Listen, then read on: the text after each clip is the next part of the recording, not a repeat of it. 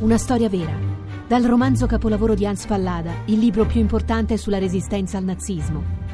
Con Emma Thompson, Daniel Brühl e Brendan Gleeson. Lettere da Berlino, dal 13 ottobre al cinema. Tutta la città ne parla.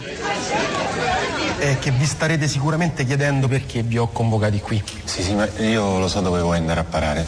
Però Pietro, veramente, l'ennesima manifestazione dei ricercatori precari davanti a Montecitorio, dopo la manganellata dell'ultima volta. No, Arturo, io non vi ho chiesto di venire qui per l'ennesima manifestazione sui tagli alla ricerca. Anzi, io vi ho chiesto di venire qui proprio perché non ne voglio fare mai più.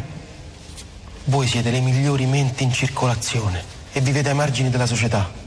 Dai, su, guardiamoci in faccia. Noi sappiamo solamente studiare. Non ce lo fanno fare? E allora io ho studiato un modo per riprenderci quello che ci meritiamo. Però allora lo vedi che mi ritorni sempre sulla manifestazione? No, Arturo.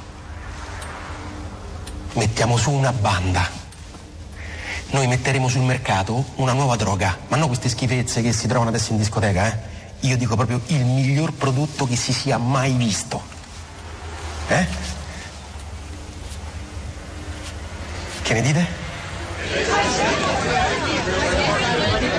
Un estratto molto istruttivo, illuminante direi, della condizione della precarietà della ricerca raccontata dal film Smetto quando voglio del 2014 diretto da Sidney Sibilia, un esordio di grande successo con molti attori per lo più sconosciuti al grande pubblico che racconta appunto di questi brillanti ricercatori universitari che ah, insomma estenuati dalla precarietà che è lavorativa ma che alla fine è anche esistenziale decidono di mettere la parola fine non con l'ennesima manifestazione per chiedere fondi ma producendo e spacciando smart drugs. Florinda Fiamma, Social Network. Buongiorno Pietro, buongiorno alle ascoltatrici e agli ascoltatori. Bellissimo film, molto divertente, un Breaking Bad all'italiana. E invece ci spostiamo su Facebook, su Facebook della città di Radio 3. Eh, molte le storie, molti gli interventi degli ascoltatori. Inizio leggendovi Franco, quello che ci ha scritto Franco. È una storia vecchia, nel 1982, dopo la laurea in fisica e dopo tonnellate di curricula spediti in Italia e nessuna risposta, ne spedisco due negli USA. Mi rispondono tutti e due. Dal 1983 lavoro a Boston. Ora sarò in Italia per qualche mese, per motivi familiari poi tornerò negli Stati Uniti e forse tornerò qui in Italia quando sarò in pensione, ma forse. E poi Assunta ci scrive Lecce, il CNR chiude l'istituto di nanoscienze, interrogazione al ministro, ci spieghi il perché. Questa notizia è recente, i nostri ricercatori fuggono all'estero e non hanno intenzione di ritornare. In Italia non ci sono i soldi per pagarli. Questo ente nazionale di ricerca è nei piani di smantellamento di tutto ciò che è pubblico. Pezzettino per pezzettino viene eroso il pubblico, poi per privatizzare tutto. E Valentina, tanto per chiarire, non solo gli stipendi sono da fame, ma non danno diritto nemmeno alla disoccupazione.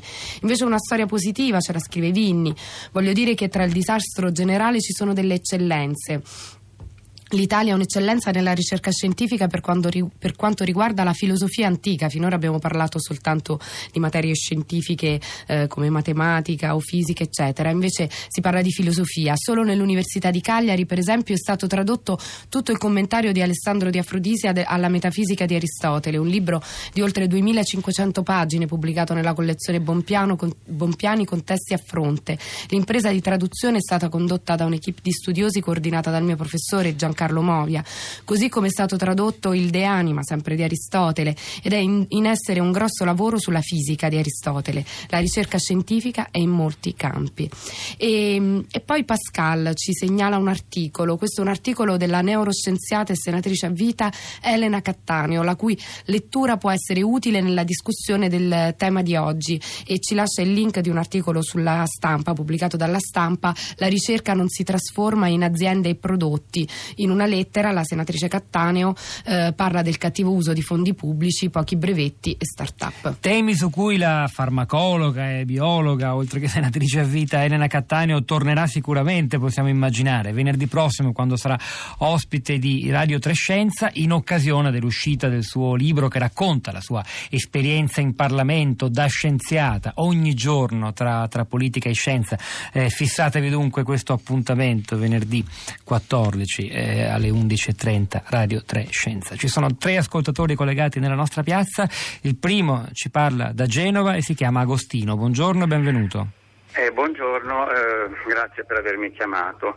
Io vorrei riferirmi eh, a un atteggiamento di cui avete già trattato, che è quello in Italia purtroppo della diciamo, non considerazione della ricerca di base, o meglio, mh, fin dalla scuola, fin dalle prime classi di scuola, eh, si ignorano, non si tende a valorizzare quei ragazzi che potrebbero avere delle potenzialità e questo poi è, eh, si riflette eh, in un atteggiamento generalizzato eh, della società e di chi ci amministra che eh, tende a non valorizzare eh, le risorse scientifiche che noi abbiamo. E purtroppo questo eh, è un atteggiamento che abbiamo da, da centinaia di anni. Lei che spiegazione si dà, Agostino, di questo atteggiamento che peraltro, come spiegava Pietro Greco, sì, è molto italiano, ma non è soltanto italiano, sta diventando globale. Persino il programma di finanziamenti Horizon 2020 della comunità europea è un po' inficiato, secondo Greco, da questa tendenza a privilegiare solo la ricerca che dà un utile immediato.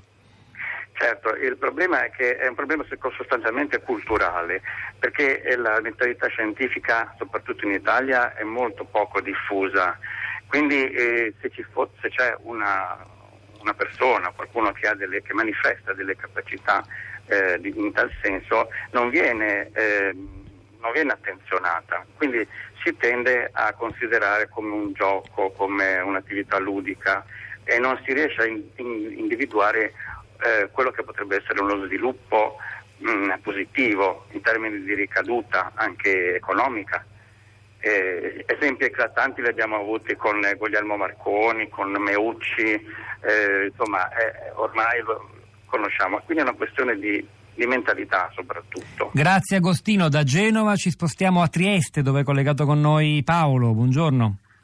Buongiorno, grazie di avermi chiamato, ma penso che il, eh, l'ascoltatore precedente abbia centrato un po' il problema, perché quando si parla di ricerca bisognerebbe fare una grossa distinzione tra ricerca di base e ricerca applicata.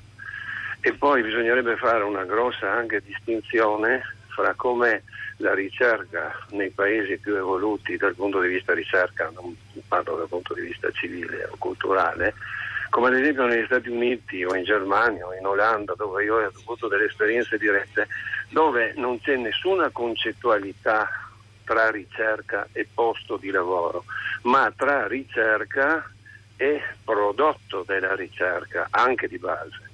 Quindi noi in Italia siamo in una situazione il problema è molto complesso, ma cercando di sintetizzare, anche se le sintesi qualche volta fanno fare degli errori, che il pubblico è stato sfruttato, a mio, a mio avviso, per mia esperienza di tanti anni in Italia, e il privato ha sfruttato e dato poco. Però tutti e due sono giustificati perché il pubblico ha preso delle grosse delusioni da ricerche iniziate e mai finite e il privato non potendo brevettare, faccio un esempio per tutti, non ha un riscontro, l'università non può brevettare in Italia, questo è uno dei grandi problemi che abbiamo e quindi non ha neanche un grande beneficio a investire soldi perché non ha un ritorno immediato. Io parlo ad esempio della situazione in Francia, ho visto Clermont-Ferrand, dove addirittura l'università brevettava direttamente le macchine che poi l'industria produceva. Pronto? Mi, mi La sentiamo bene Paolo, ero in silenzio per ascoltare con attenzione. Lei che le posso chiedere soltanto questo, che mestiere fa o ha fatto? Io ho fatto, io sono vecchio, ho fatto il medico fondamentalmente, però ho avuto la grande fortuna di vivere in un istituto di ricerca in epoche d'oro dove facevamo delle ricerche pluricentriche di altissimo livello, non noi ma collaboravamo in questi istituti, quindi ad esempio io sono stato a Besta negli Stati Uniti e Washington DC e lì eh, si vedeva che buttavano via il computer che noi avremmo fatto carte false di avere le tastiere di quel computer. Paolo è stato... È stato...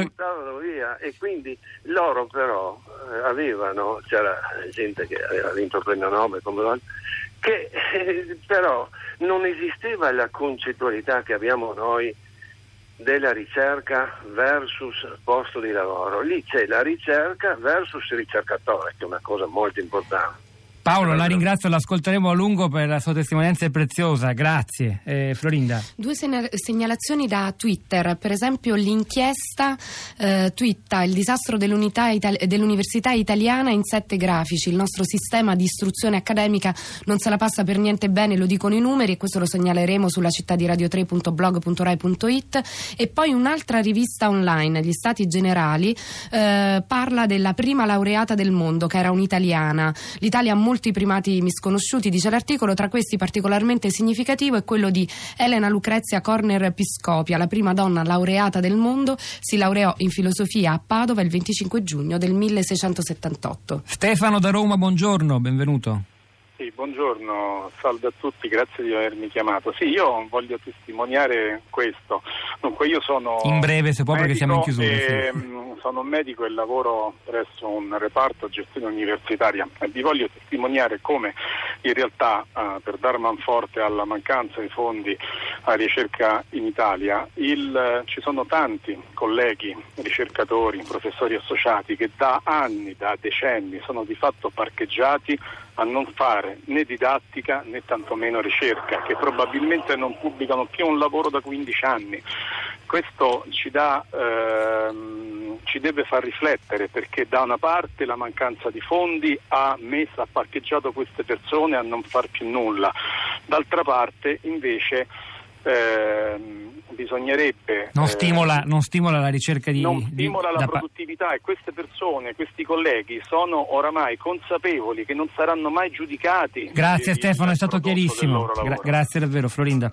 Un tweet eh, di Enzo, nostri ricercatori brillanti se ne vanno, ricercatori stranieri brillanti non vengono in Italia. Molti dati, numeri, materiali, storie sulla città di relote.blog.rai.it e altri ne pubblicheremo dopo la diretta. C'era Giovanni Insardi alla parte tecnica, Piero Pugliese alla regia, Pietro del Soldai Florinda Fiamma a questi microfoni. Sara Sanzi, Cristina Faloci, la nostra curatrice Cristiana Castellotti vi salutano. Ci risentiamo domattina alle 10.